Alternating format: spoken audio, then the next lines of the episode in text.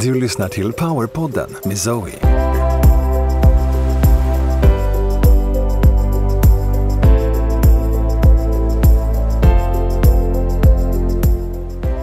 Zoe är en av Skandinaviens ledande spirituella lärare. Genom tv-succén Livet på andra sidan och den bästsäljande boken Mastering the Art of Success med Jack Canfield delar hon sina unika koncept Be an Attractive Magnet och Nordic Light Healing med hela världen. Varmt, varmt välkomna tillbaka igen. Det är Zoe här och det är så härligt att vara vid poddmikrofonen. Och vilka spännande tider vi lever i. Alltså det här är ju det är som en så här rafflande drama, thriller, komedi, eh, jag vet inte vad jag ska kalla det för. Det är som en film som vi lever i, eller hur? Eh, väldigt många rädslor kring överlevnad som är det kollektiva fältet. Och det är extremt många absurditeter där ute med saker och ting som eh, sägs i vanlig media. Om eh, jag tänker på hur man ska spara el och ditten och datten, alltså det är ju väldigt absurda saker som sker just nu. Och eh, är man lite observant, eller man behöver inte vara så mycket observant, men så ser man ju väldigt klart och tydligt vad det är som, vad det, vad det är som håller på att spela ut sig. Att den mörka sidan håller på att avslöjas mer och mer och mer och mer och mer. Det är det som sker i stora drag. Jag ska inte prata så mycket mer om det, men jag ville bara nämna det så. Så att det är i energin som jag känner så är det ju väldigt komprimerat. Som jag har pratat om tidigare, att mörka, den mörka energin blir eh, mer och mer komprimerad och det ljusa tar mera plats. Och i den här kompressionen av den mörka energin så blir ju den också mera tydlig. Det blir ju större kontraster här. Och det är precis som det ska vara, att det ska bli mera tydligt. Tyvärr är det ju så att det är en hel del människor som eh, får lida under den här processen. Och det känns ju inte, inte roligt alls överhuvudtaget. Men eh, det är ju också väldigt positivt. Jag försöker alltid vända allting positivt, kanske lite, lite överdrivet ibland. Men jag är en, en eh, väldigt positiv person och vill vill se det, det negativa, det som händer också ur en positiv synvinkel. Och det innebär att vi är ju också väldigt, väldigt nära en mera upplösning. Hur nu den kommer att ske, det är jättesvårt att säga, men jag har ju pratat om det här tidigare för några poddavsnitt sen, där jag gick eh, igenom lite kanaliseringar som jag hade eh, fått till mig. Men jag vill bara bekräfta att eh, de vita hattarna mm, om vi vill benämna dem som så, Vita hattarna jobbar bakom kulisserna väldigt, väldigt mycket och har gjort det under en lång period. Det här är en enormt stor operation, enormt stor process som sker och det måste ske bakom kulisserna. Det måste ske. Eh, det kan inte ske publikt utan det, också, det måste också ske i rätt ordning, allting. Det är så mycket som vi inte vet. Men eh, jag vill bara bekräfta det, att det jobbas på jättemycket bakom kulisserna. Så att ni som känner att det är lätt att tappa hoppet ibland, eh, vill jag bara bekräfta att det sker så mycket. Verkligen, verkligen så mycket. Så bara känn det i hjärtat och känn lugnet där, att kunna känna att det, det händer saker även om det inte kanske syns.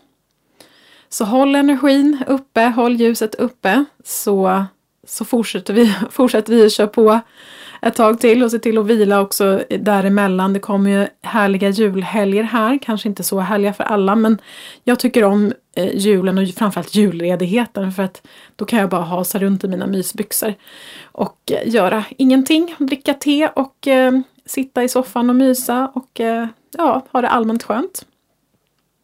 Men idag så tänkte jag berätta lite grann om de nya DNA-aktiveringar som jag delar med mig av numera. Från det senaste fallet av Atlantis, alltså DNA-aktiveringar som vi nu tar tillbaka eh, som olika koder som vi gömde vid senaste fallet av Atlantis. Så det tänkte jag eh, berätta lite mer om i det här avsnittet och dela med mig av vad som hände då i det här första ljusuppdraget som vi gjorde i Titicacasjön. Om de här solskivorna som eh, vi har tagit upp och de ljuskoderna som vi har, har hämtat och låtit få aktivera oss. Jag vet att det är många där ute som är nyfikna vad som, som hände och kanske inte heller har vågat signa upp sig än för att ta emot de här koderna.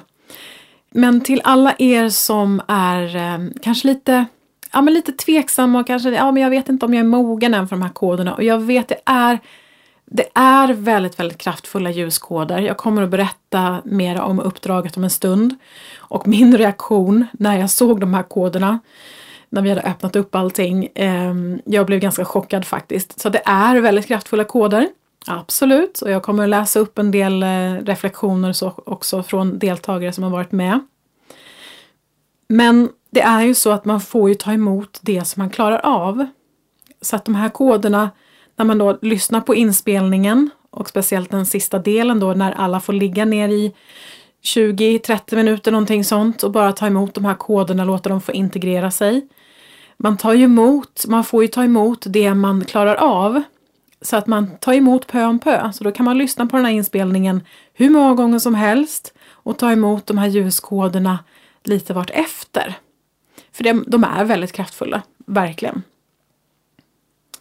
Men först så vill jag också bara eh, berätta lite grann att jag kommer att prata mera om, om eh, det som sker världsligt och vad som vi kan förvänta oss inför 2023, även om man kanske inte ska ha så mycket mycket förväntningar alltid. Men lite grann hur energierna ser ut och, och sådär eh, 2023. Jag kommer att ha en workshop den första januari. Jätte, jätteroligt att få träffas just den första januari eftersom det är då som man har en möjlighet att sätta den nya tonen för året som kommer. Så den första januari så kör jag en workshop som heter Nyårspepp med mig och ljusguiderna. Så vi kommer att samlas då den första januari eh, för att hedra och tacka det året som har varit och som sagt sätta tonen för det nya året som kommer. Jag kommer att eh, dela med mig av vissa kanaliseringar som jag har fått eh, igenom mig och vissa budskap då från mina guider. Och det är både för det gångna året att reflektera lite grann kring det och också vad vi har att se fram emot 2023. Och mina guider kallar ju 2023 för öppningsåret, vilket är enormt positivt. Jag blev så glad när jag fick mera information kring det här med öppningsåret, så det kommer jag dela med mig av i den här workshopen. Jag har även dragit en del kort, vilket jag inte brukar göra, men, men det kallade på mig att dra lite kort, både för det året som har varit och då för 2023. Vi kommer även att titta på det gångna året och det som, året som kommer eh, numerologiskt sett. För det kan också vara väldigt intressant att titta på de här olika delarna så. Sen kommer våra stjärnfamiljer och delar med sig av peppande budskap inför 2023, vilket verkligen kan behövas. Och allt det här är ju såklart för att stödja oss alla i att kunna navigera så smidigt som det bara går i dessa omvälvande tider. Vi behöver ju all, all pepp och allt stöd vi kan tänka oss just nu känns det som. Så det blir väldigt fina och stärkande processer då där du eh, både får hedra och tacka och kunna släppa taget framförallt om 2022. Jag brukar alltid göra liknande processer själv vid årsskiften faktiskt.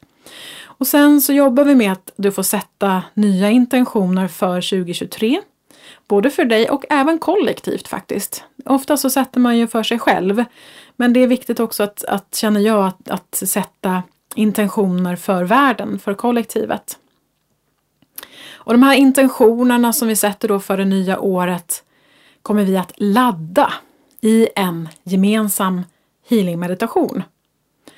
Så den healingmeditationen, så vi gör som en enkel och väldigt kraftfull process då som underlättar själva manifesteringsprocessen då av de, dina intentioner. Så, att, eh, så det kommer vi också göra under, under den här workshopen.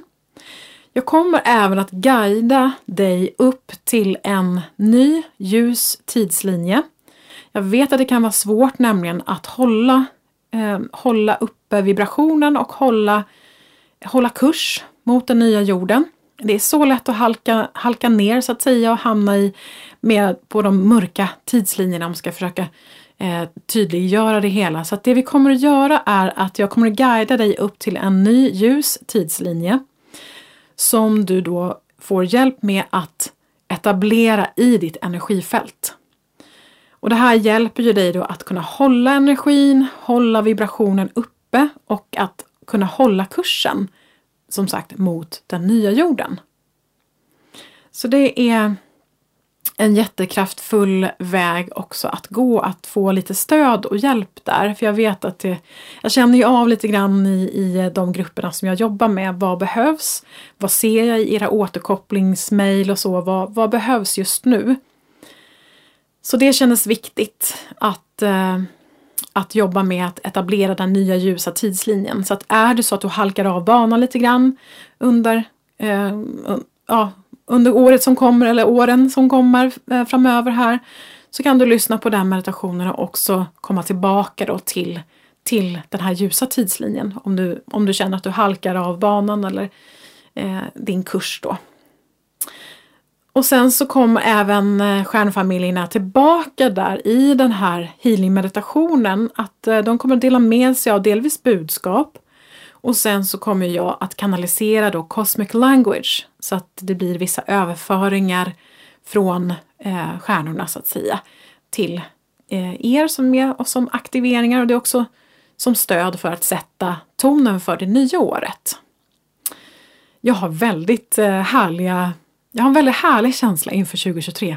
Väldigt, väldigt härlig känsla. Och det känns så fantastiskt att vi snart träder in i, i det nya året. Så i slutet så får du ju också en möjlighet att, eh, man säger inom citationstecken, träffa stjärnfamiljen, i alla fall eteriskt, energimässigt, så får du en möjlighet att träffa stjärnfamiljen, din stjärnfamilj, just på din nya ljusa tidslinje som du har etablerat. Det är som att de kommer emot dig. Nu har jag avslöjat allting här. men, eh, men jag tyckte det var, var så fint att de sa detta, men vi kommer att komma gåendes på den här nya ljusa tidslinjen och eh, omfamna er och ta emot er. För att vi, det är som sagt öppningsåret så att det är mycket kring att öppna upp kring kontakt både, både här jord, eh, jordsligen och eh, uppåt så att säga. Men mer om det i workshopen Nyårspepp 2023 med mig och ljusguiderna. Det blir ungefär en, jag skulle tro, två och en halv timme, någonting sånt. Lite drygt säkert, för jag har pratat så mycket. Nej men det är ett jättefint sätt i alla fall att, eh, att starta det nya året på. Vi kan ju lägga in en bokningslänk i eh, det här poddavsnittet, i poddtexten, så att du lätt kan hitta eh, det här nyårspeppet.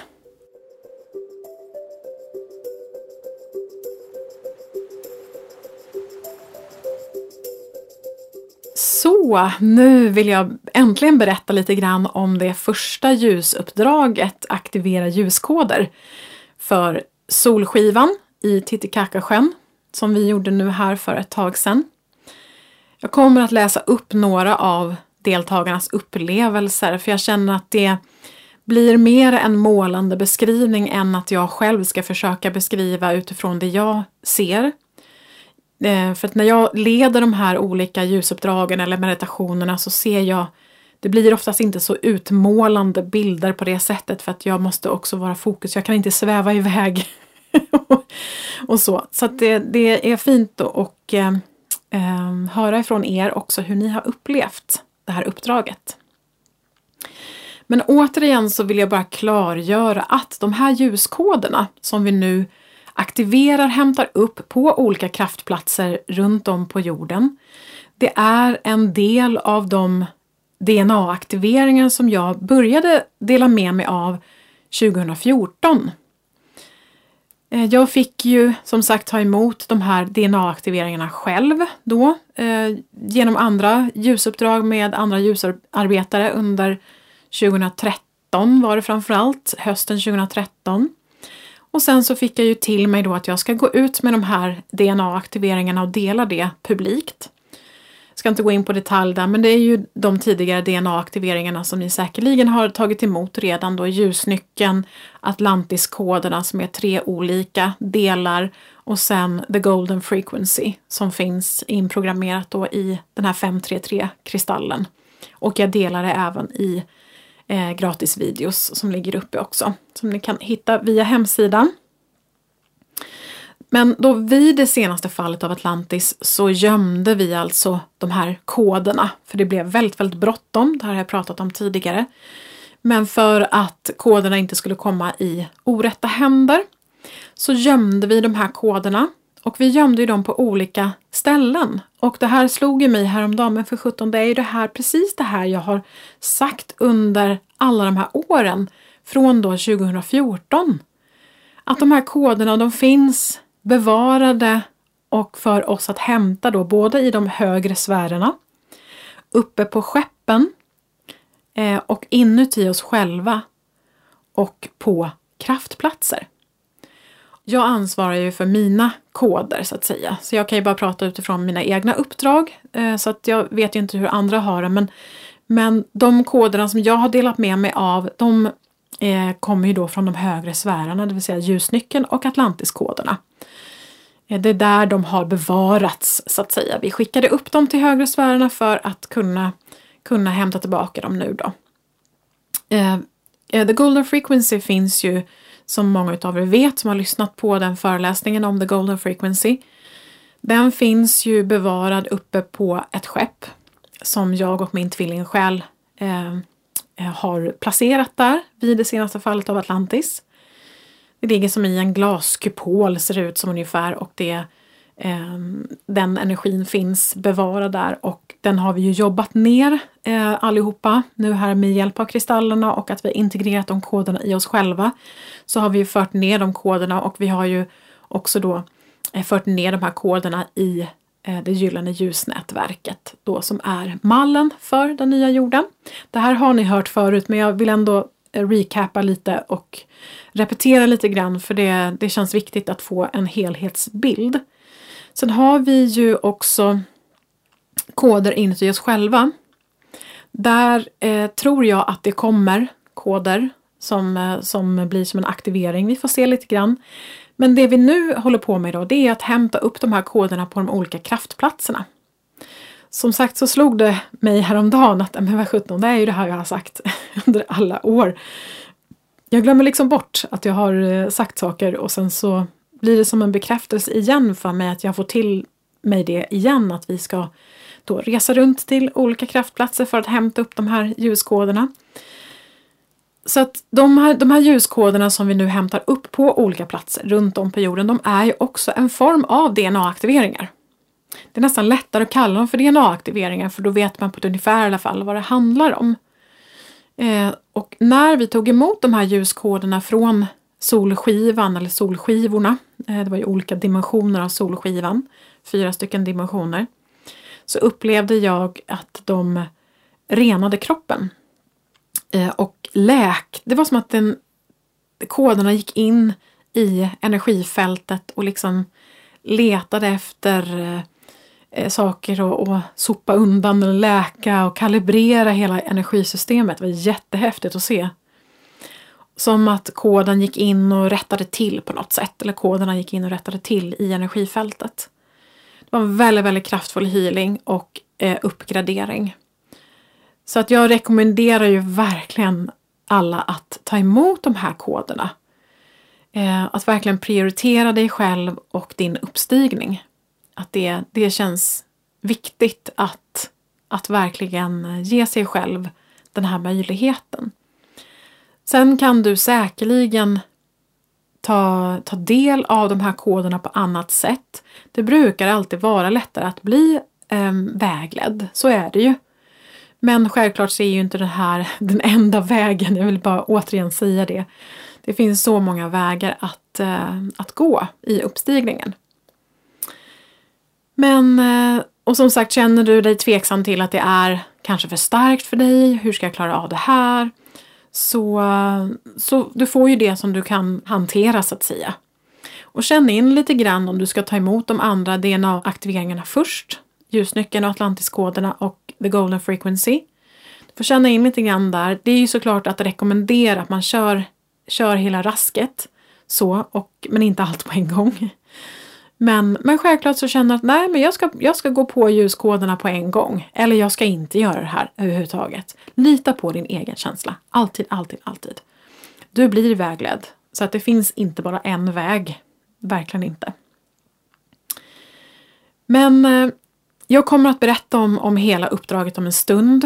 Eh, men eh, det, då när jag såg den här energin när vi hade låst upp allting och den här energin uppenbarade sig och vi skulle föra upp den här energin till det gyllene ljusnätverket. Alltså jag, jag fick total, ja, jag fick en sån chock.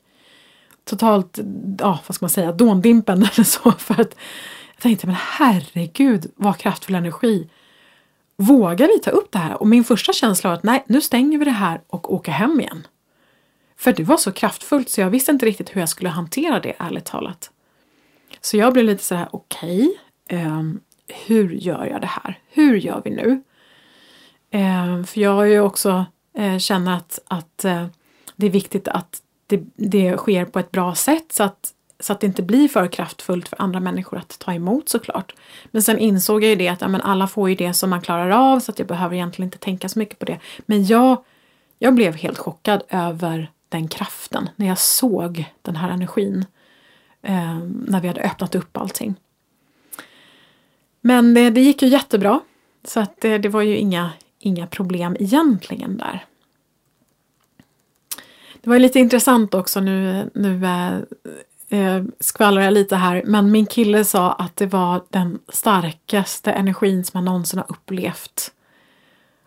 Och eh, han, han undrade, han sa det också att Ja, jag undrar hur, hur klarade andra av att skriva i chatten? Jag fattar inte hur de klarade av det. Jag låg där bara och tog emot och låg i det här kärleksmolnet och ljusmolnet och bara, det bara vibrerade i kroppen.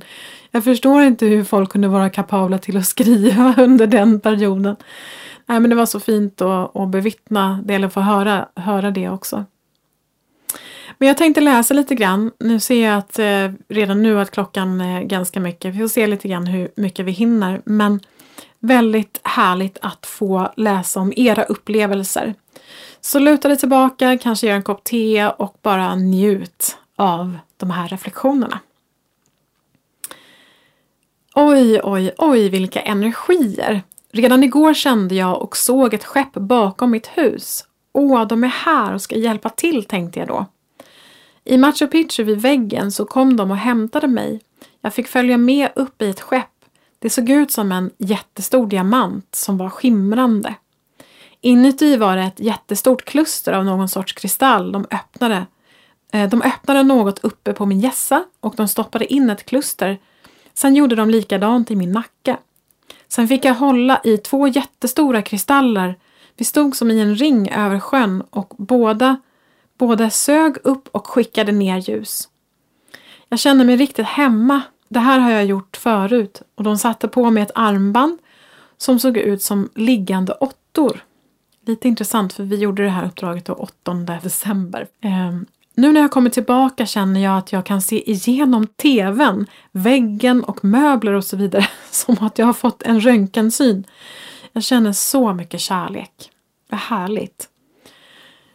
Ja, intressant det där. Få höra av dig igen med röntgensyner. Du kanske ser folk utan kläder då när du går och handlar. Jag vet inte. Usch, det här blir farligt det här. Nej, men vad härligt att du berättade. Tack! Hej och tack för resan igår. Eh, det var fantastiskt och starkt. Jag hittade också en nyckel och den skulle till nummer 10, det vill säga den tionde dimensionen av Solskivan. När moderskeppet anlände kom tårarna och jag ropade varför får inte jag följa med hem? Men när vi väl började med att ta upp solskivan vände energin till glädje. Koderna var enormt starka och min kropp skakade flera gånger och strax innan du sa att det nu är, blir det extra starkt så kände jag det verkligen i min kropp. Och senare när jag blev lugn sa du nu är energin lugnare. Så häftigt att få uppleva det precis som du också upplevde det. Och när jag hade satt mig upp så sa du nu kan du sätta dig upp. Så starkt och stärkande, kände mig piggare och starkare efteråt. Jag längtar till nästa ljusresa. Jag har aldrig frusit som jag gjort under denna gång. Det kom som en blixt i höger fot, upp i benet och sen i höger hand och arm ut genom vänster arm och hand. Det ryckte rejält i höger ben och i armarna, sen kändes det som att jag rullade på stockar.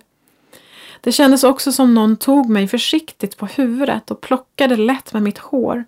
Sen var det som något svepte förbi ovanför mitt huvud. Och det känns omtumlande, men härligt. Ja, fint. Och nästa skriver så här. En fantastisk stund Zoe med dig och de andra i gruppen ikväll. Jag såg en manlig gyllene gestalt med ett gyllene diadem runt huvudet som var med i Machu Picchu, men som jag sedan anade under hela tiden. Jag kände så starkt vid Titicacasjön. Det var som jag var ren energi, vibrerade ljus.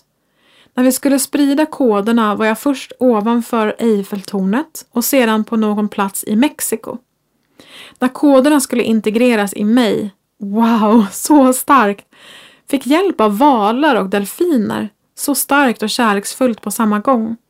Jag kände starkt av samhörigheten med dig och de andra i gruppen. Jättetacksam här och nu och, eh, och jag ser fram emot nästa ljusuppdrag. Så berörande att dessa ljuskoder nu strömmar ut till alla vi möter via händer och ögon. Varma kramar. Ja, för nu vill jag bara flika in där att nu när vi har integrerat de här ljuskoderna så sprider vi ut dem framförallt genom ögonen och händerna. Och också man går på ICA till exempel och plockar lite bland varorna sådär så kan man sprida, man sätter, man sätter de här små koderna på havregrynen eller på frysta ärtorna eller vad man nu handlar för någonting. Och på, även kommer jag på när man trycker in koden för sitt eh, kreditkort så sprider man koderna där på, på den här displayen. Um, så jättefint. En annan skriver så här. Energierna började kännas av cirka en kvart innan vi började.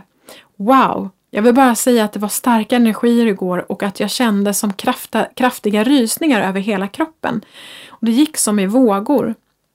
Jag blev alldeles iskall och det blåste kall luft mot mitt ansikte. Ser fortfarande ingenting, men är lika glad ändå för att vara med på denna uppstigning tillsammans med er alla. Ja, härligt. Och just det här med att man, kan, att man känner av kyla eh, och har ju ofta med att det släpper blockeringar och man detoxar och eh, eh, den biten så att säga när vi jobbar med att ta bort ta bort, ta bort hinder och, och eh, mörka energier eller sådär då. då. Så, så det har med det oftast att göra i alla fall. Jag tänkte berätta lite grann kort vad vi gjorde, för det är, kan vara ganska intressant och, och så. Såklart så började vi med att landa och bara stärka upp ljuset i oss själva via hjärtat och så verkligen stärka upp vårt eget ljus och sen kopplade vi ihop oss eh, tillsammans i en, i en ljuskedja som vi alltid kör på tisdagar mellan halv nio kvart i nio. I Light Gatherings-gruppen på Facebook får du jättegärna gå med i. Eh, så kopplade vi ihop oss våra händer så att vi stod i en, en ring och stärkte upp ljuset. Och sen kopplade vi också ihop oss med stjärnfamiljen i det. Sen innan vi reste iväg så insveptes vi i en slags, slags energi som gör att vi kan arbeta helt ostört och bli osynliga. Det här låter som lite science fiction. Men jag har gjort sådana här uppdrag förut och det har varit, i, i de sammanhangen har det varit väldigt viktigt. För går man in i, i byggnader och sådana saker som Eh, är väldigt hemliga och man hämtar upp hemliga dokument och sådana saker, då behöver man ha eh, behöver man ha en osynlighetsmantel över sig så att man kan så man inte syns så att säga. Det låter lite märkligt kanske men, men det är väldigt viktigt i alla fall. Så vi gjorde det av ren, ren vana. Egentligen tror jag inte vi behövde göra det men jag tyckte det kändes tryggast i alla fall att göra så. Så att vi kunde jobba helt ostört. Sen så reste vi iväg genom att vi blev då som en lång orm, den här ljusormen, att jag kopplade loss den som jag höll på min högra sida. Vilket var min kille, fick jag reda på sen. För han höll mig på, i handen och jag visste inte vem, vem det var. Men, men kopplade loss i alla fall min högra hand och sen så tog jag täten och vi flög över, vi reste över eh, himlavalvet. Så. Och först så landade vi i Machu Picchu som ligger då i Peru, en, en bit ifrån Titicacasjön. Det är en, en bra bit ifrån, jag vet inte hur många mil det är, men det är en bra bit ifrån i alla fall. Här så skulle vi ju hämta några av de här öppningskoderna eller nycklarna för att vi överhuvudtaget skulle kunna öppna solskivan. Ehm, några nycklar hade vi redan, jag går inte in på alla detaljer för det blir väldigt, väldigt långrandigt, men vi, vi hade redan ett gäng nycklar innan. Ehm, men vi hämtade i alla fall en nyckel och sen så var det några också som skrev i efterhand att de hämtade också nycklar och det var två stycken tror jag som skrev i efterhand att, att eh, jag eh, hämtade också nyckel och så. Så det var ett gäng nycklar som vi hämtade där i Machu Picchu.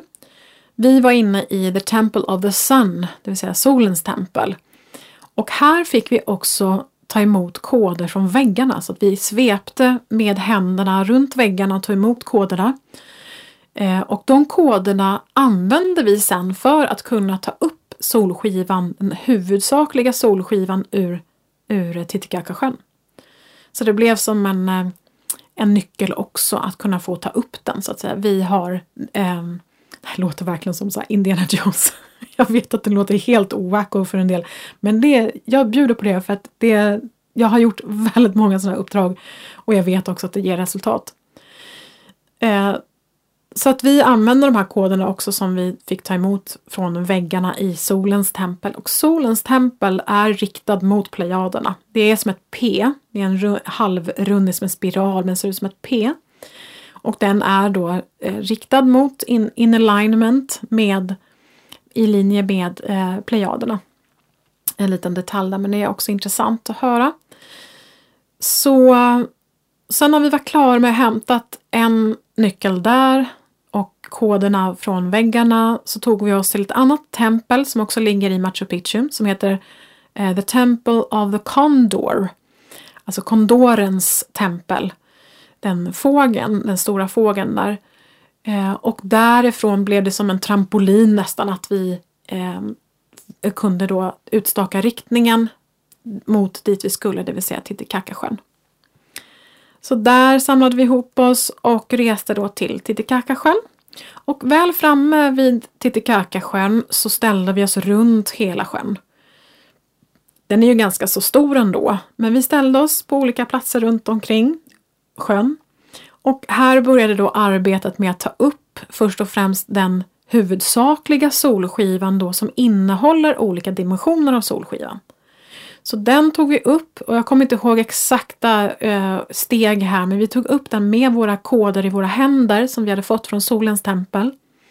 Drog upp den här solskivan till eh, vattenytan och vi fick också hjälp av moderskeppet som kom och eh, svävade ovanför Titicacasjön. Och så låste vi upp den här, eh, det var en, en man som inte var med under själva uppdraget men jag har blivit kontaktad av en person som har förmedlat, för jag vet inte vem det är men jag känner in på vissa personer och sådär. Och han har haft den här nyckeln till solskivan, un, jag tror att det är under flera år faktiskt. Men nu så hade han då öppnat upp och det var klart. Så att då hade vi möjlighet att plocka ut de här tre, eh, fyra stycken solskivorna då som är i, från den nionde, tionde, elfte och tolfte dimensionen av solskivan. Det här har jag ju pratat om tidigare. Så lyssna på tidigare poddavsnitt när det gäller solskivan och även de, den introduktion som finns eh, på, på hemsidan där. Eh, det är ju zoeland.se ljuskoder som det ligger en hel del information kring detta.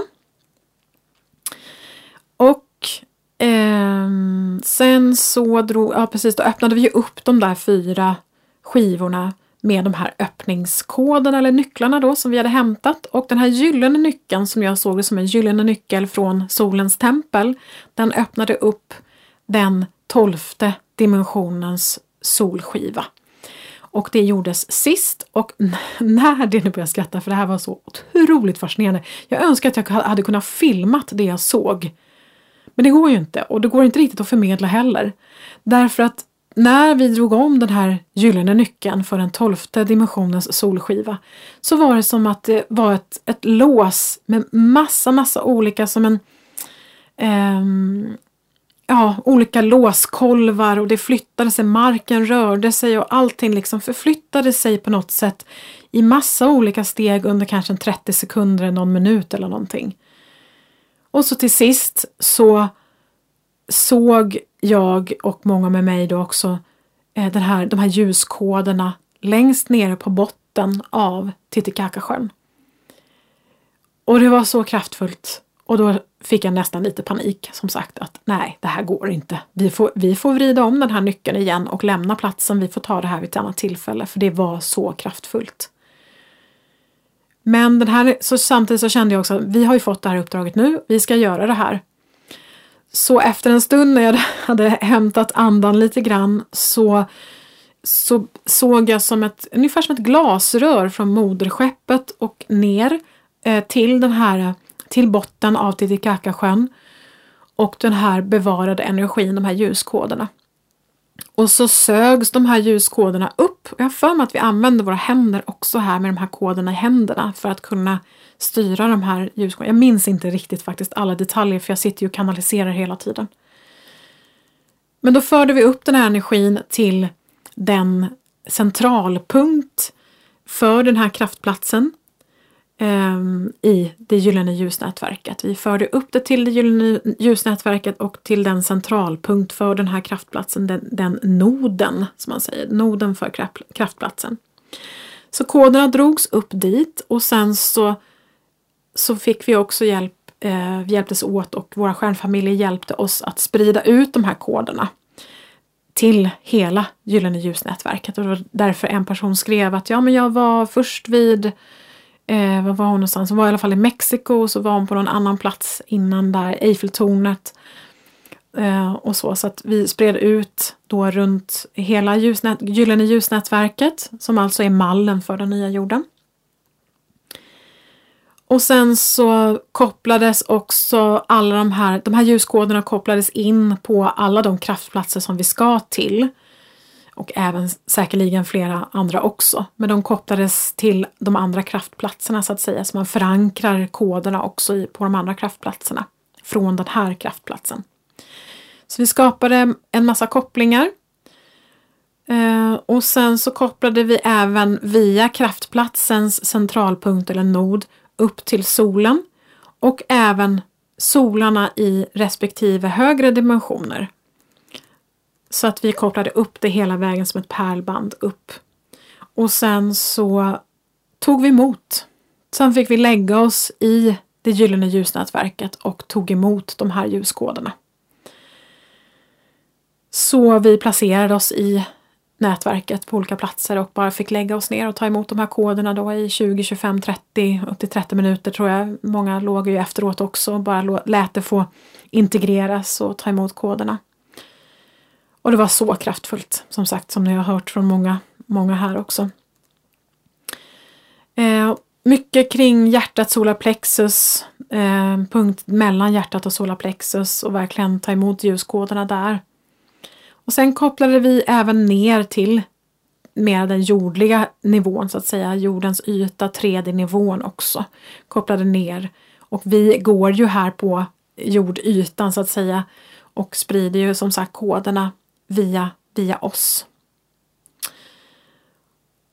Så det var hela uppdraget och sen så reste vi såklart tillbaka, tog varandras händer och vi reste som en ljusorm igen då över himlavalvet tillbaka till, till, eh, till Sverige, till våra platser där vi befann oss innan vi reste iväg. Så det var ett jätte, jättehärligt samarbete med våra stjärnfamiljer också med moderskeppet som kom där över Titicacasjön och så. Och ja, summa summarum så gick ju det här uppdraget väldigt, väldigt bra. Inga konstigheter överhuvudtaget förutom att jag blev väldigt chockad när jag såg energin och tänkte att vi åker därifrån.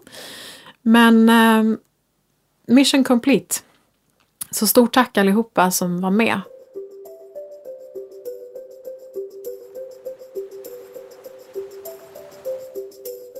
Jag har ju en del eh, ytterligare reflektioner som jag gärna vill läsa upp här. Så jag, jag, jag tar dem så, så eh, vi, vi får med allihopa här. jag har några stories eller några berättelser om eh, husdjur, som hur de har reagerat. Så jag tänkte ta dem, dem också, för djuren är ju med under de här uppdragen också.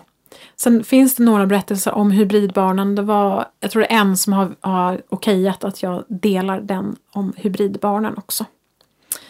En person skriver så här. Jag har en liten gullig story som jag känner att jag vill dela med mig av. Idag på förmiddagen la jag mig ner för att kunna ta emot koderna när Zoe påminde om 533-kristallen. Jag skyndade ut ur rummet eh, jag var i för att hämta den och då kom en av mina katter springandes och skyndade sig in i rummet innan jag stängde dörren. Jag lade mig på sängen och han hoppade upp på mig och började spinna och trampa med framtassarna på mitt bröst. Jag tyckte han var lite i vägen så jag föste ner honom Eh, så att han kunde ligga bredvid mig. Men det tyckte inte han var en bra idé. Upp igen och samma procedur spinnandes och trampandes på mig för att sedan lägga sig som svingsen uppe på mitt bröst. Och mage med svansen ner mot mina fötter och tassarna över mina händer som jag hade över mitt hjärta. Och han liksom omslöt mina tummar med framtassarnas trampdynor. Så gulligt. Sen la han ner sitt huvud och där låg han som en sten tills sessionen var över. Det är inte bara vi människor som gör dessa ljusarbeten. Ja, vad härligt. När jag börjar förstå mer och mer. Som sagt, min, min katt var ju, har ju varit helt däckad de här dagarna inför, under samma dag och dagarna efter det här uppdraget. Hon sov ju väldigt mycket för hon är katt, men eh, hon har inte varit uppe särskilt mycket alltså. Så hon, hon har ju absolut varit med också. Så det, det är så fint att få höra från er, er andra också. Ska se om... Eh, ja, det, jag vet att, att det var en till med ett husdjur. Jag ska se om det var det här. Jag kommer inte ihåg riktigt. Jag har inte varit med förut men jag har följt dig en tid, har mediterat mycket på och likna, med liknande resor och uppdrag i grupp. Men tyvärr har hon som haft det blivit äldre och dålig. Men känner igen sätten att jobba på och den starka energin som det kan bli. Och för att inte tala om de möten som kan komma. Var med dagen efter på första ljusuppdraget och jag satt med en liten sten från Titicaca. Vad härligt! Mina örnfjädrar och min månsten runt halsen och en klar och fin bergskristall. När du, började, när du började var allt så starkt. Inne i templen och när vi sen stod runt Titicacasjön. Helt fantastiskt. Jag stod på västra sidan av den stora sjön som var otroligt vacker i en stark blå färg. Vi var så många och sjön var som en, gyllene, som en stor gyllene massa. Jag hade fått till mig ett omegatecken som jag jobbade med. När vi avslutade där eh, var det som att jag satt i en stor regnbågsfärgad ljusbubbla, helt naken, som på nytt född. Min hund började småskälla och hon blev inte tyst förrän jag satte in ljuskoderna i henne också. Det var det här som var så härligt. Vid något tillfälle pratade jag light language. Har aldrig gjort det förut. Kändes som jag var så allvarlig och tackade olika folk, inklusive dig. Jag rös hela tiden. Jag tittade på Omega-tecknet efteråt och det, det man känner till mest är ju att alfa är början och omega är slutet. Men, om, men omega, eller omega kan man uttala, uttala som också, var också kopplat till en teori som talar om set, som i sin, sin tur talar om infinity. Spännande! Med denna bild eh, känns som vi, vi är i mitten nu med möjlighet att integrera oss i så mycket mer. Jag blev långt detta men glad att jag var med för ljusets återvändande. Tack till dig och teamet! Ja, jag känner igen det här med, jag fick till med ett, ett, en typ av omegatecken som jag funderar på att göra någonting med något smycke eller någonting men det har inte blivit av. Men det är någonting med det där, ja precis. Och det är intressant just med Infinity eller oändlighetstecken just att det var den åttonde då som vi, som vi körde det här ljusuppdraget. Hej Zoe! När jag deltog på ljuskoderna eh, så upplevde jag mer av varma energier än den iskalla kvällen före. Ja, just det, det här var kvinnan som beskrev att hon blev kall då under uppdraget den åttonde. Sen så eh, dagen efter där så eh, upplevde jag mer varma energier. Efter att vi hade avslutat så la jag mig för att sova och från ingenstans så såg jag hybridbarnen. Har du sett filmen Kon Kontakt som Steven Spielberg gjorde för väldigt många år sedan? Nej, jag har inte sett den. Jag skrev ju till dig där, jag har inte sett den. Eh, jag har för mig att Steven Spielberg inte är en massa läskiga filmer, det klarar inte jag av att se. Jag är så himla, jag blir så påverkad. Eh, men eh, kanske att jag ska ta och kika in den för det här verkar jättespännande. För då landade ett skepp och det kom ut barn.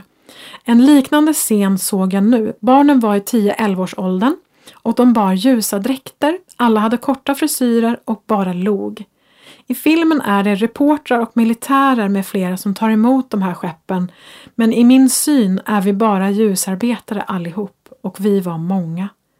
Jag tänker här att, att um, reportrar och militärer är också ljusarbetare. Jag vet inte om det var så du menar men jag vill bara stanna upp där. Och vi vet ju inte vilken form det här kommer att komma i heller. Barnen eh, utstrålar kärlek och glädje och smittar av sig. De kommer och hämtar mig och jag får följa med in på skeppet och sätter mig i en slags soffa med ett säkerhetsbälte. Det här är alltså på natten efter hon hade gjort ljusarbetet andra gången. Ehm, jag får följa med in på skeppet och sätter mig i en slags soffa med ett säkerhetsbälte och vi tar en kort flygtur runt området. Jag har inga specifika minnesbilder av hur det såg ut inuti mer än att denna soffa som gick i en beige färg. När vi landat kliver jag av och vinkar. Vet inte alls eh, var det här sker. I nästa sekund ser jag jorden från ovan och ser som gröna laserstrålar som far ner mot jorden likt snabba spjut och upp igen. Det går så snabbt att ögat knappt hinner med att se.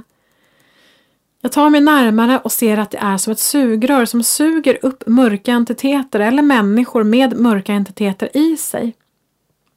Nästa frekvens, ovanför mig, jag står nu på jorden och jag ser massor av skepp och de gröna laserljusen komma från skeppen. Jag får till mig att man rensar rent på jorden för att alla som är kriminella och skadar jorden och människor samt djur ska bort. Någon visar mig en snabb bild av hur människor slappnar av och pustar ut. Rädsla försvinner och man är allmänt snäll och trevlig mot varandra. Jag ser att de mörka ställs inför rätta och får alternativ att välja på. Ett handlar om att få komma tillbaka till jorden och leva om sina liv, men minnen raderas. Jag blev ganska tagen av det här och kunde inte sova på hela natten. Kan hända att det hela bara handlar om minnesfragment från filmen och att jag fick igång en fantasi. Vad vet jag? Men spännande var det. Ah, gud så spännande. Tack för att du delar det här. Det känns väldigt sant för mig just att det som tillhör mörkret måste bort från jorden, från den, den, nya jorden. Det kan, det kan inte existera i den frekvensen. Så då blir det en rening automatiskt. Ja men så fint. Sen också så det blir en lättnadssuck. Men jag ska eh, kika på den filmen om jag, om jag vågar se den. jag brukar ta en, en stor kudde och gömma mig bakom. Nej, men vi får se. Eh, det verkar väldigt spännande. En annan person skriver tack så jättemycket att jag fick vara med på liven och få flyga med gänget över himlavalvet. Det måste vi göra fler gånger. Så häftigt! Peru har alltid berört mig starkt och jag såg nyckeln sticka ut från väggen genast och plockade fram den eh, på första stoppet. Kondoren kände jag genast igen vägen, vägen till boet också. Men jag var inte beredd på den kraft som steg fram när skivan börjat lyfta upp ur vattnet och hastigheten på rotationen. Just det, roterade också jag. Jag blev vimmelkantig och helt bländad och kraften av allt vi mottagit i slutet gjorde mig matt så att det har varit vila för mig efter det. Jag vill gärna göra fler resor. Så häftigt! Och fler resor blir det. Vi har många resor att se fram emot. Så ja, det ska bli så härligt. Nästa blir nog i februari. Eh, är planerat. Början på februari. Jag vet inte, den åttonde kanske kan vara bra, ett bra datum. Då har jag, det är en onsdag tror jag och jag har egentligen kör då. Vi får se lite grann vad, vilket datum det blir. Eh, wow, vad häftigt att få följa med på detta uppdrag. Det blev alldeles för starkt för mig att hantera och rummet jag satt i gick i vågor när jag öppnade ögonen. Jag har lång väg kvar på min resa men jag är enormt, så enormt tacksam att få ta emot och kunna bidra med det lilla jag kan. Så när solskivan lyftes och ljuset strömmade upp och jag fick ta emot det blev det väldigt starkt. Kändes som hela jag blev en tickande ljusbomb och svepte ljus åt alla håll. Det tryckte enormt. Tack för denna otroliga resa vi får vara med om. Mer ljus och kärlek åt världen. Ja, men tack, vad härligt. Och det är ju så, det här är ju för verkligen för alla nivåer, om man säger så. Om man är nybörjare, om man aldrig gjort någonting sånt här. Det spelar ingen roll, utan ta tillfället i akt att i alla fall ta emot ljuskoderna. Jag förmedlar här min upplevelse av solskivans frigörelse. När vi var tillsammans i templet för att ta fram nyckeln så såg jag nyckeln i guld och det strålade av stark energi omkring nyckeln. Det var starka energivibrationer som fanns i nyckeln. Jag kunde känna att nyckeln hade ma magnetiska krafter och nyckeln liksom visade oss koderna i väggarna genom de energivibrationer med magnetism som fanns i den. Det var härligt att fylla händerna med dessa energikoder. Mäktigt! Wow! Det kändes så lätt och luftigt befriande när vi tillsammans färdades fritt tillsammans till sjön där solskivan var. Det var häftigt när vi fick upp solskivan till ytan. Den var större än vad jag trodde. Det var många olika skikt såg jag där som snurrade åt alla möjliga håll och frigjorde det som skulle frigöras i de olika skikten innan den snurrade baklänges först för att hem upphämta historiens minnen och sedan framlänges. Jag såg detta tydligt, precis som du sa Zoe. En sådan vacker energi som vi tillsammans la ut i ljusnätverket. Den känns så ren och glädjefylld. En stark men samtidigt mjuk och kärleksfull energi. Den kom in i min kropp som healing när healingen gjordes av oss. Det känns fantastiskt att få, det känns fantastiskt att få ha denna energi inom mig nu. Tack för ett fint samarbete. Varma kramar. Ja men vad fint. Det är också så jag upplever väldigt kraftfullt men samtidigt också mjuk. Eh, väldigt varm och mjuk på det sättet. En annan skriver så här. Jag vill bara uttrycka min tacksamhet för denna fantastiska resa. Tack! Jag förstår nu varför jag kände mig så manad att vara med i reningsprogrammet. Så mycket renades ut där och det behövdes för att kunna ta emot den här otroliga energin i ljusuppdraget. Det känns så speciellt att jag fick vara, vara en del av detta och energin var så otroligt stark. Jag har aldrig upplevt något liknande. Visionerna av ljuskedjan i början var verkligen magiska. Vilken stark kedja, vilket ljus! Större delen av uppdraget sen blev jag nog sövd, för jag minns inget förrän det var dags för integreringen och healingen. Jag hör dig Zoe skratta och säga oj, oj, vilka starka energier! Och då sveper det fyra kraftfulla vågor genom kroppen. Det måste ju vara de fyra olika solskivorna. Oj, kristallina, bländande, otroligt starka. Kopplingen mellan rot och kronchakra är väldigt påtaglig. Och min ljuskropp separerad från fysiska kroppen för att kunna ta emot energin. Ser ljuskroppen böja som en båge ovanför min fysiska kropp. Jag går sen och lägger mig för natten och vaknar ren med en stark känsla att vilja rensa ut saker, fysiska saker från mitt hus. Mitt undermedvetna talar till mig och säger ge plats, rensa, gör plats. Och jag tolkar det som att jag vibbar med allt jag vill ha och bli men behöver göra plats i den fysiska världen nu. Då kan jag ta emot det som väntar på att få komma in.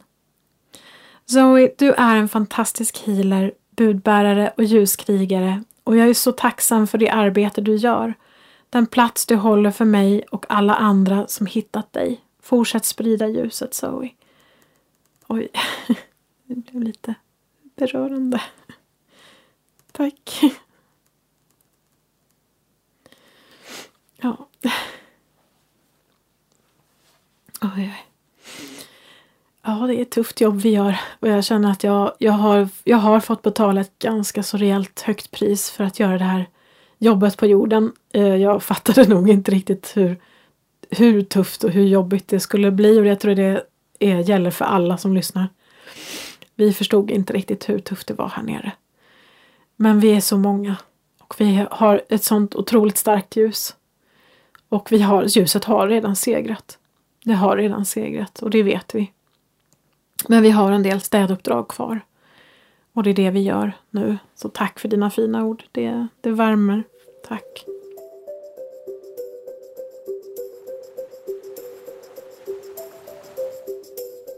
Jag har några till som jag vill läsa här. Det kommer, jag kommer att, det blir en lite längre sändning idag.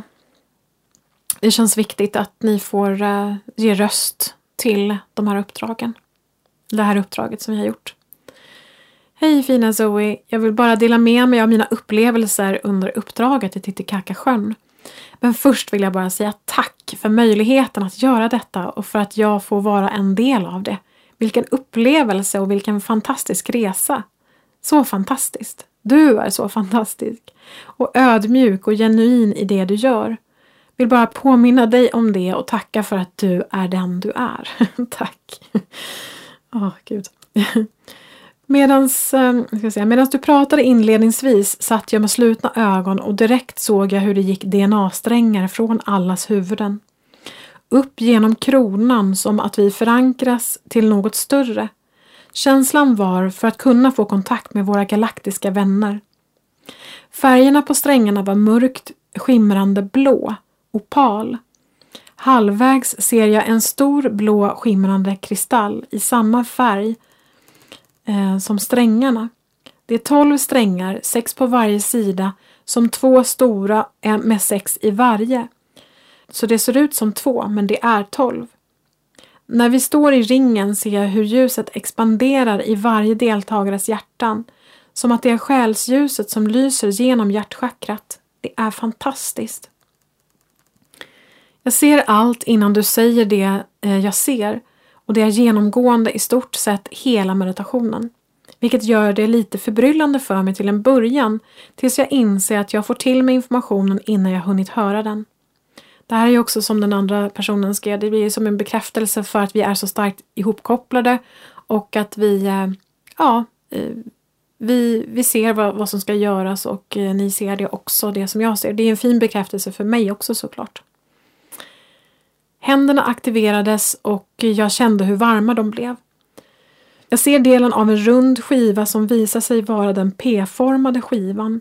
Den har lite rustik kopparton och vi går in i soltemplet.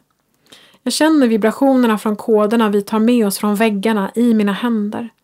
När vi var i Titicacasjön såg jag solskivan som en stor gyllene skiva med olika sektioner.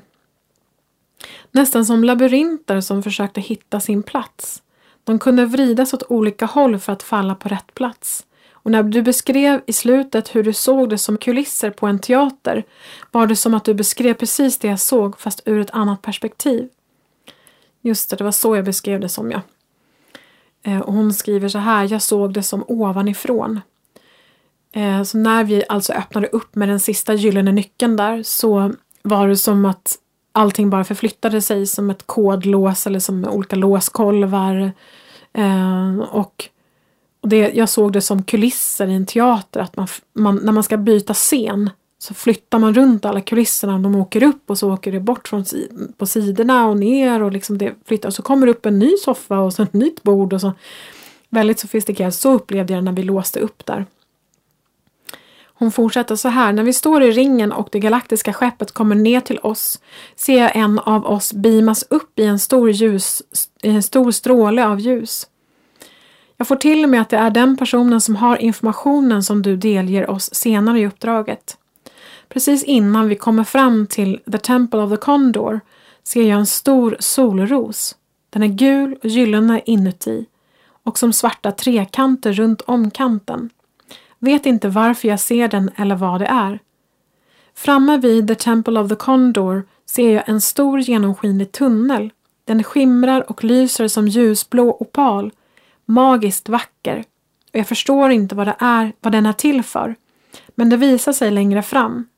Jag tror det är den gyllene energin som färdas genom när den, när den åker upp. Ja, just det, för jag såg det som ett glasrör där. Det kanske var det du upplevde där, som en tunnel. Ja, just det. Om jag uppfattade dig rätt nu.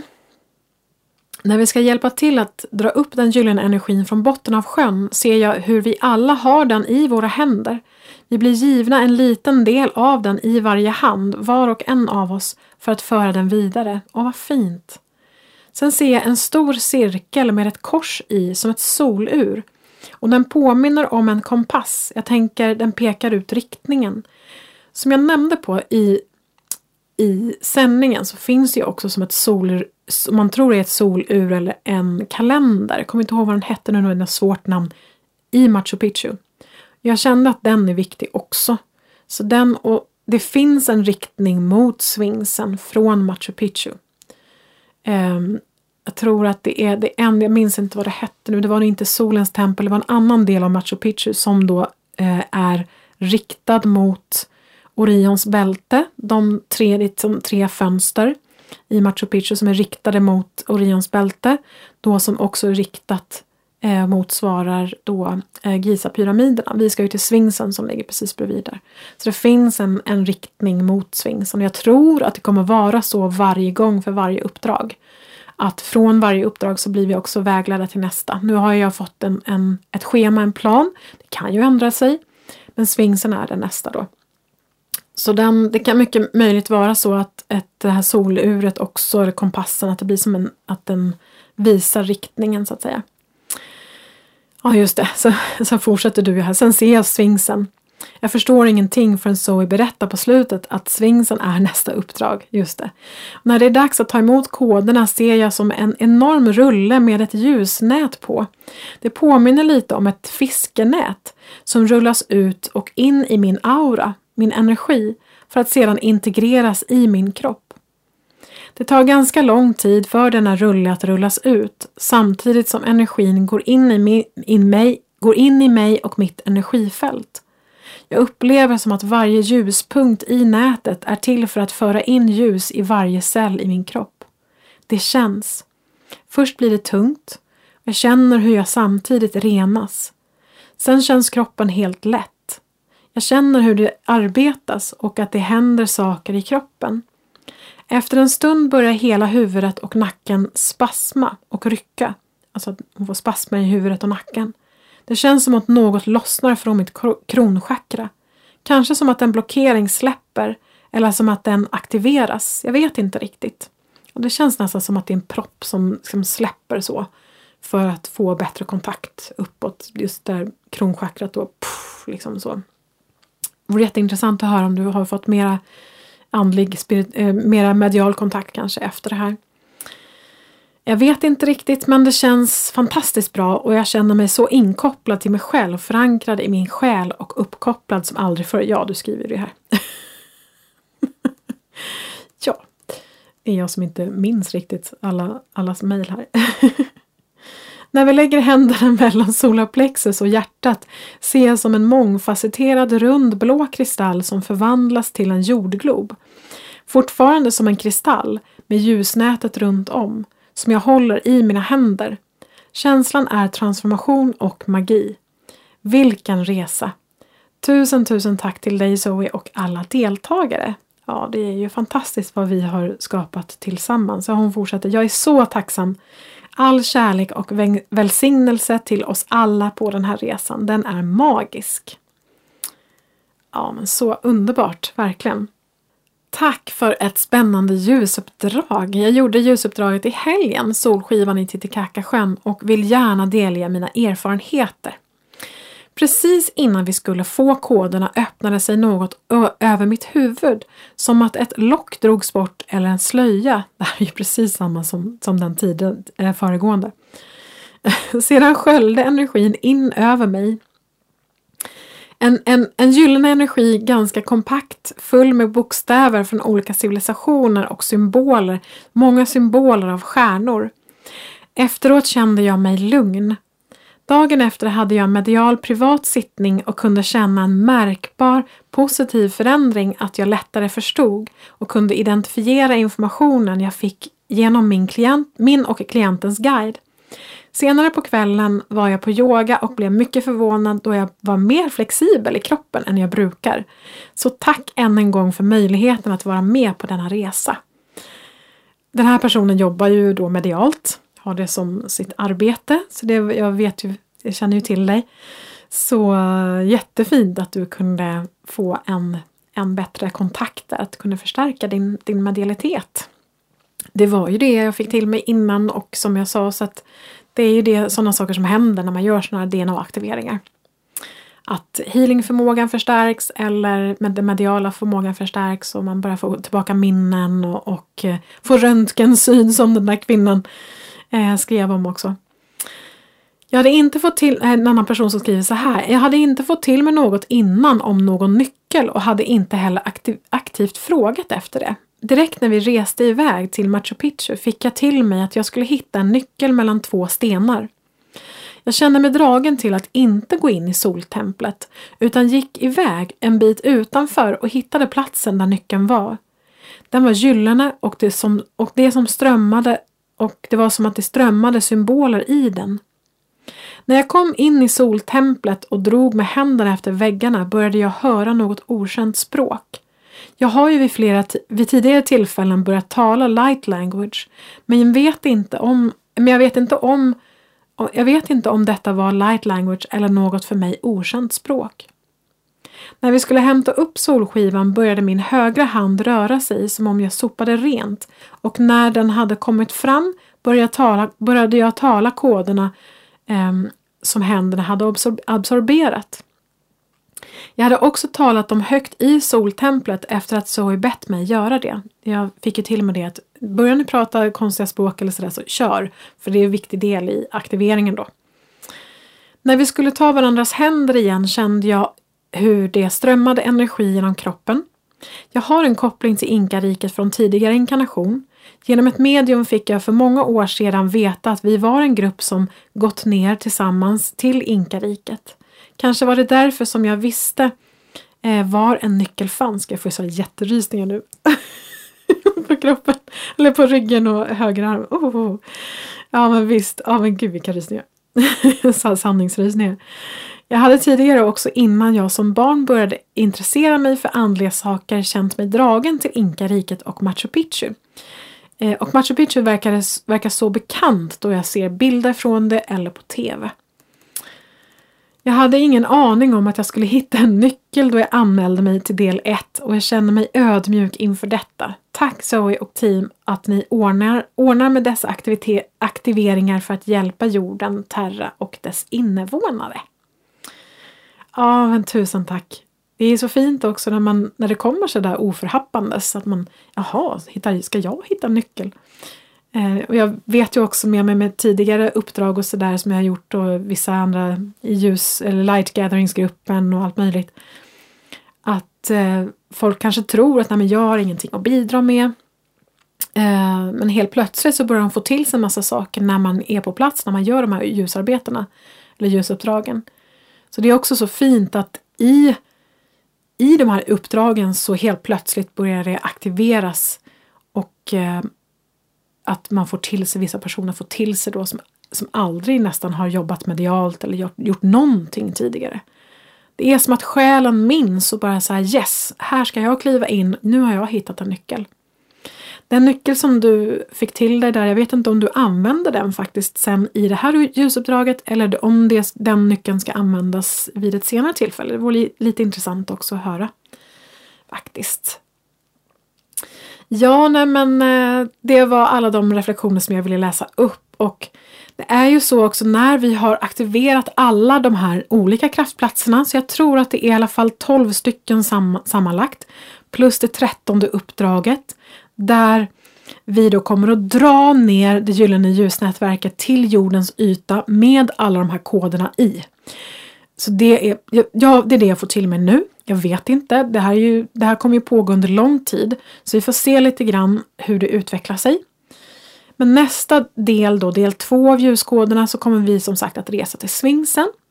Är det så att du har eh, fått till dig eller får till dig information kring det här uppdraget får du jättegärna mejla in och berätta det till info zoeland.se och nästa gång så eh, kommer vi också ha två alternativ att logga in eller komma in på liven. Så att nästa gång så kommer vi även ha en annan direktlänk till det här uppdraget.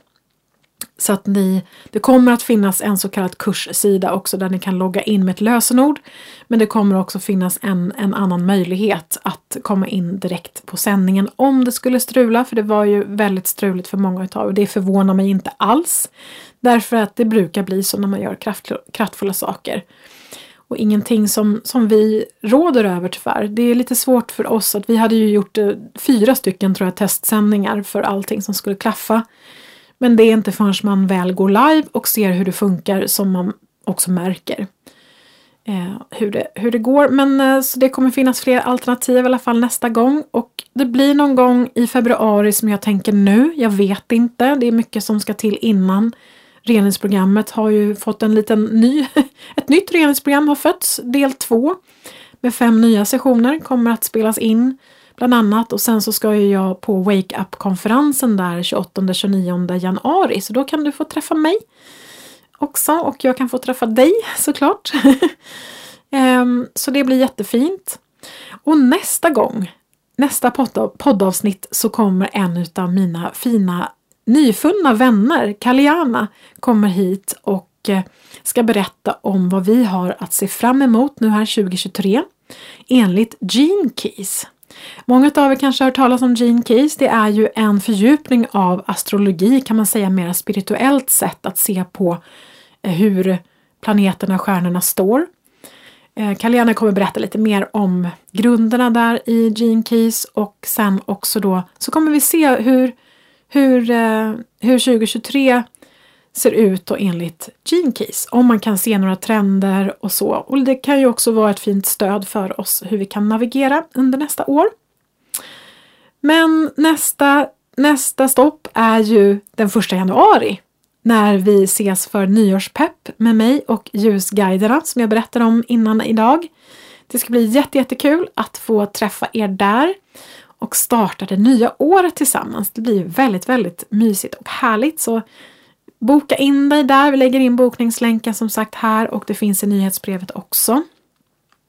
Så bara att haka på så, och så brygger du en härlig kopp te och sätter dig på nyårsdagen med eh, mysbyxorna och eh, lite trött i ögat kanske efter gårdagen så uh, sätter vi tonen för 2023 och hedrar 2022 och allt det andra som jag berättade om innan.